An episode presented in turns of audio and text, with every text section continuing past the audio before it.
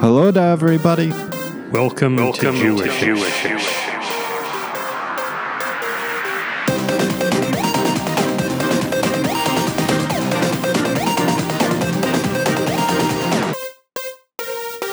Season 2? Oh,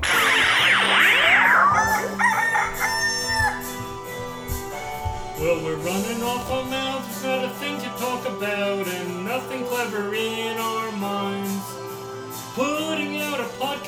sure to leave you downcast, the worst in humankind. This is Jewishish. This is Jewishish. Don't let the sound of our three voices make you bluishish. Don't you worry, we've got Murray.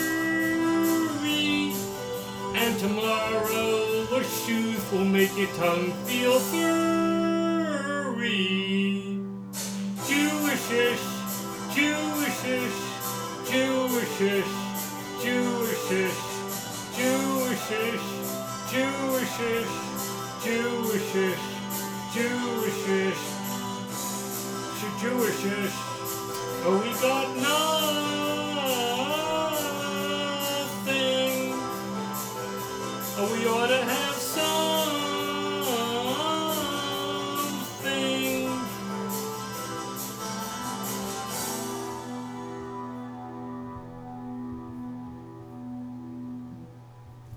Yes, it is Murray. That's right. And it's our usual Murray Monday guest, the great golf correspondent Thucydides Johnson, here to tell us who won the Masters and how. How are you, Thucydides? I'm doing great. Uh, I had a great time watching the Masters. I hope all of our listeners got to watch at least a part of it. But let me tell you what happened. When play resumed, after a weather delay in round three of the Masters on Saturday, Hideki Matsuyama shot six under par for the final eight holes, while everyone else was going in the other direction and took a four shot lead into Sunday. By the 10th hole, his lead had stretched to five strokes and he was able to keep his nerves together so that bogeys on 15, 16, and 18 did not keep him from winning the green jacket and becoming the first Japanese man in history to win a major golf tournament. His short game was Masters full, and the win Masters came I like after- it. Thank you, thank you. His win came 10 years after he had won low amateur at the Masters in 2011. Neither he nor his interpreter wept.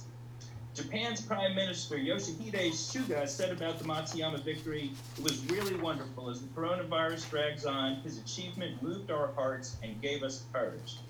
Jack Nicklaus was equally effusive on social media. He's still alive? What's that? Jack Nicklaus is still alive? Yeah, yeah, yeah. Oh, that's remarkable. Good. Yeah, yeah, he's Good for yeah, him. Yeah, he Yeah. was one of the he, he was one of the people with Lee Elder and um and um what's his name the uh anyway um who kicked off the thing with a with dri- with uh with a, a drive to start the uh, tournament. Oh, really? Mean, he's Good been doing that forever. He's still Fantastic. doing that. Ar- you might be thinking about Arnie Palmer who passed away. Ah, gotcha. Okay, yeah, I always confuse them because they were kind of one and two when we were little kids. I remember them as the top two golfers Yeah. of our youths. Yeah, I think Arnie Palmer was was actually quite a loss. He he, he was quite a mensch. I, nothing wrong with Jack Nicklaus, but I was I was a big fan of Palmer. Gotcha. So uh, what he said was, um, Hideki will now forever be a hero to his country. The day and moment belongs to Hideki Matsuyama. This is a great day for him, a great day for Japan, and for the global game of golf. I myself question whether it's a great day for past Masters champions, however, who are flummoxed over the Indian food Vijay Singh served them the year after his Masters victory in 2000. There could be a lot of leftover raw fish at next year's champions dinner. Mazel tov, Matsuyama. Gotcha. Good for you. Okay. Yeah, yeah. Um, it's interesting that you want to talk about a Singh because our next story is also about a man named Singh, and Alright. and uh, I want you to weigh in on this because we, we have now a couple of different stories on weather-related sports matters. Okay. We haven't provided much cricket news for a while. Here's an interesting cricket story. Former Indian cricket great Mahendra Singh Dhoni criticized the India Premier League for starting matches at 7:30 p.m. instead of the usual 8 p.m. because the early starts give an advantage to the team that bowls first. Dhoni says that when you start at 8 p.m., the dew has already set in and the two teams play under the same conditions. But if you start at 7:30 p.m., one team gets a good 30 to 40 minutes of absolutely dry conditions, and that's unfair. What do you think of that? I, I say whack, whack. Um, really? Okay, you're not moved? I'm not moved. You know, for instance, in golf, Yes. the conditions can change dramatically between the time the, is, the early players start and the time the But in this, in start. this case, it's predictable. They say if you start at 7:30, you know that the bowl, the team that bowls first will have an advantage. then I think they should do something else. I agree. with That makes Okay. sense. You with the guy? Okay, your turn. Yeah. In other sports and weather news, despite a forecast that clearly indicated that it would be raining steadily all afternoon in Queens yesterday, the Oh, you know, this is the first time our listeners are hearing from you today. We should greet you before you just launch into Hello the story. there. Hello there, co-host How are number you? one. co-host. How are This you? This is not You've paying just attention, arrived. This is speaking the to you. this is this From is when you that were was there and I six was minutes six minutes and twenty seconds into the broadcast before you appeared. I've been having a very interesting tradi- uh, conversation about traditional hairstyles with one of my friends. Excellent. Good. Okay, go ahead and read the story. Oh, okay. Yeah. You sure? Yeah. Okay. Another sports and weather news, despite a forecast that clearly indicated that it would be raining steadily all afternoon in Queens yesterday, the umpires had the Mets and Marlins start their game on schedule in a steady rain that quickly became monsoon like. Seven minutes in, two pitches into the third batter, as Mets pitcher Marcus Stroman stood around in the downpour, unwillingly to, unwilling to continue, the umpires finally called for the field to be covered, and later, after a delay of two hours and ten minutes, they postponed the game until late August. Stroman tweeted during the delay, quote, Those conditions put everyone at risk. Beyond happy, no players on either side were injured. Hate that I have to wait another five days to pitch again. That's a miserable feeling. After various reports mis- misrepresented what Stroman had said, he tweeted, quote, Media is always misleading in order to gain clicks off controversy. That's the devil working. That's the devil. Sorry, I'm gonna be very serious about this. That's the devil working. My fault for being concerned about the safety of my teammates and I. Lindor was standing in a puddle. He was standing in a puddle. Lindor was standing in a puddle. Aguilar couldn't hold his bat. Do I want to see everyone healthy for a full season? Baseball can't get out of it. They really can't. By the way, the Mets are supposed to have played nine games at this point. They've played a total of four. And speaking of baseball injuries, a favorite player of ours here, Dexter Fowler, tore up his ACL, yes- ACL yesterday and is out for the season. But the 35 year old Angels outfielder vowed to return and play again. Good luck to him. And another news. Disney announced that Phoebe Waller Bridge, star of Fleabag, whom we really liked in Solo. Wait, who was she in Solo? Was she the robot? Yeah, yeah, oh, yeah. cool, because she Yeah. makes video music videos too. Uh, she'll star alongside Harrison Ford in the fifth Indiana Jones movie. In other Disney news, we enjoyed the new trailer for the Loki TV series, but we don't, or anyway I don't, understand CNN's headline about it, which read, quote, Loki is in trouble with Owen Wilson and his mustache in new Loki trailer. The four sentence story made no reference to Wilson's mustache, so I, I really don't know what they're talking about. You saw the new trailer? Yeah, you did, Did too. we watch it yeah, we did. Oh. Yeah. I just remember seeing it because Lashooth sent it to me. Yeah, we watched it. Are we excited about that? I'm looking forward to Loki. Yeah, I think yeah. it'll be good. It looks like it has more potential to be good and consistent as opposed to the last two Marvel series. We're not crazy about Falcon, and WandaVision was kind of an adventure. Yeah, but I like WandaVision. I'm all for WandaVision. I enjoyed it. It was just a bit of an adventure. Uh, but anyway, a settlement between two South Korean battery manufacturers is good news for us and the world in a number of different ways. U.S. manufacturers manufacturers were running out of the batteries for electric cars, but now both manufacturers will be able to sell them. Biden administration got involved to bring uh, about the settlement. And if I have to say manufacturers one more time, I'm going to manufacture some terrible words. Or just some spit, yeah. Yeah. And now it's Money Month.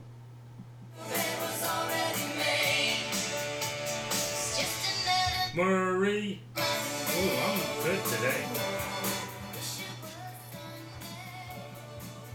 As our listeners have come to know and resent, every Friday we listen to the people um discern fortuitousness. No, that's not today.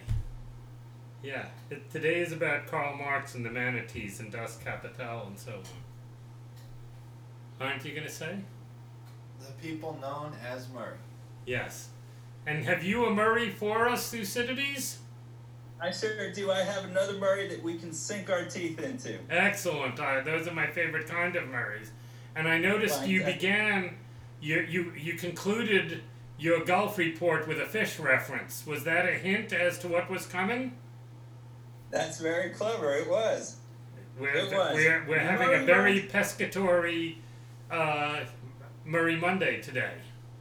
Yes. Well, it, it's the it's a good it's good. Fish are good for us. Yes, yes. Our, our little floaty friends are are very very good for us and yummy.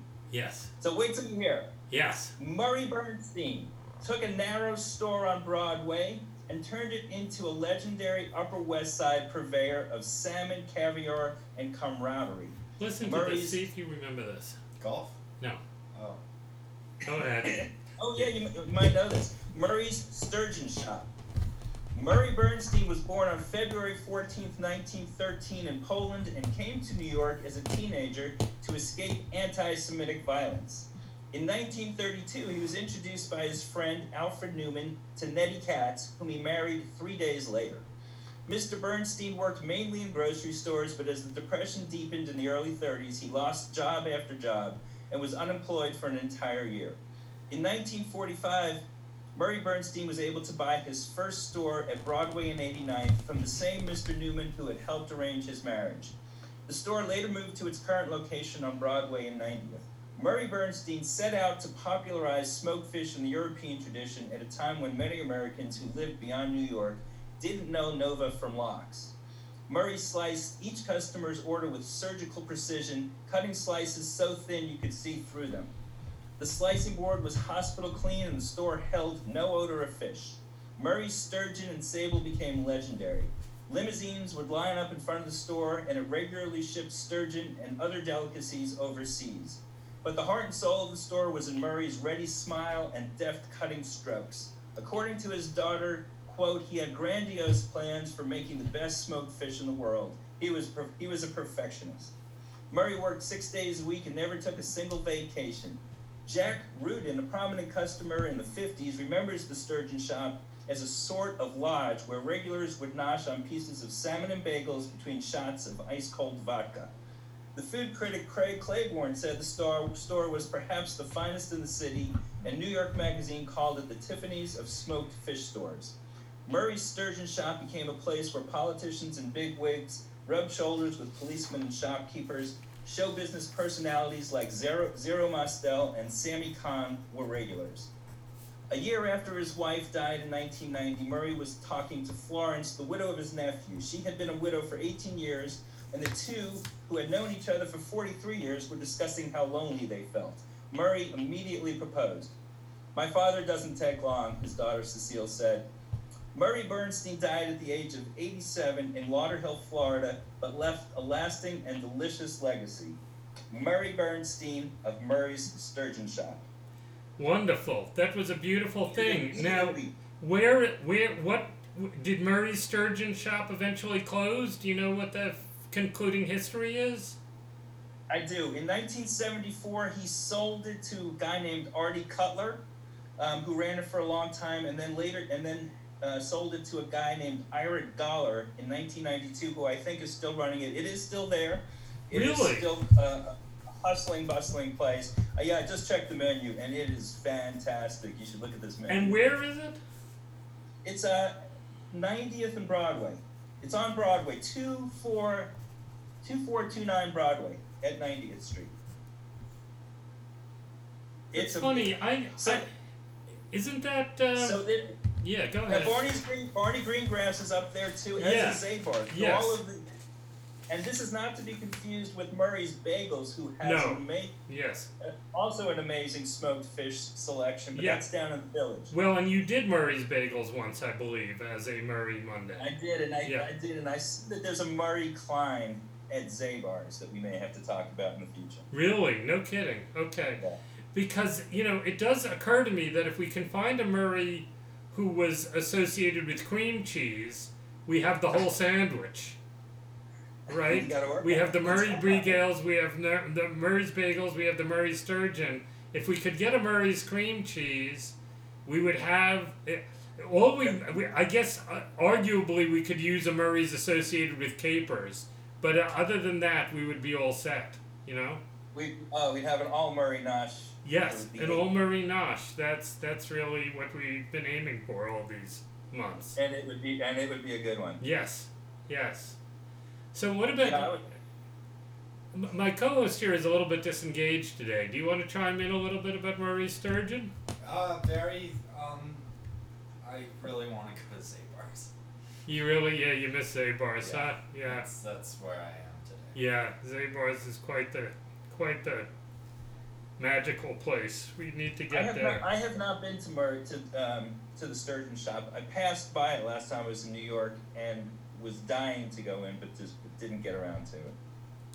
I, I, you know, I must have driven by there a million times, at least some of the time, looking for a parking space to for Zabar. So you know, I, I, I'm sure I will. Do you know? Is it on the east or west side of the street? Ooh, I don't know. Okay, no problem. I just. Um, hmm. I can picture. I actually can picture the storefront. Um, so I'm gonna go west. I think it's west. Okay, so the same side of the street as Zabar's. Yes. Yeah. Okay. All right. Very good. All right. Yeah. If you go, let me, if you go, please please check in with me and let us know. Yeah, no, we'll definitely report. We, we may have to do an on location uh, uh, recording of Jewishish from in there or outside there or, or when we're being let out from it or something. During the Something. eviction. Yeah, during the eviction, right. Okay, well, I think. Um,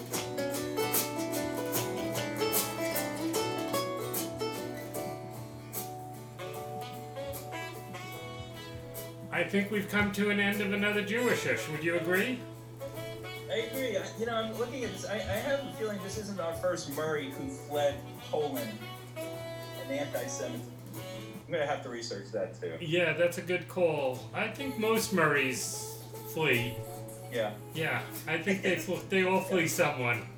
Yeah, yeah. It's a, Don't we it's a name associated with fleeing very largely, I think. Hopefully Yeah. our listeners will be of fleeing at this yeah. point too. It's remarkable that we haven't had any Murrays who are long distance runners, you know. But I'm sure that's coming. Yeah. Work on that. All right. All right, so we'll talk to you on the Shabbat Shindig on Saturday. Have a good rest of the week. Yeah. Thanks. It was good. To, good to talk to you. They are just, I'm looking at the video, they are just gentle mammals looking to munch some grass. Yeah, they can't turn their heads so good.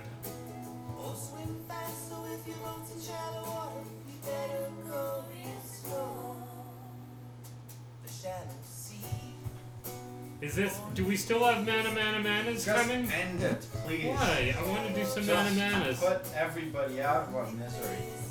Really? You think it's miserable? I'm It's miserable. fantastic.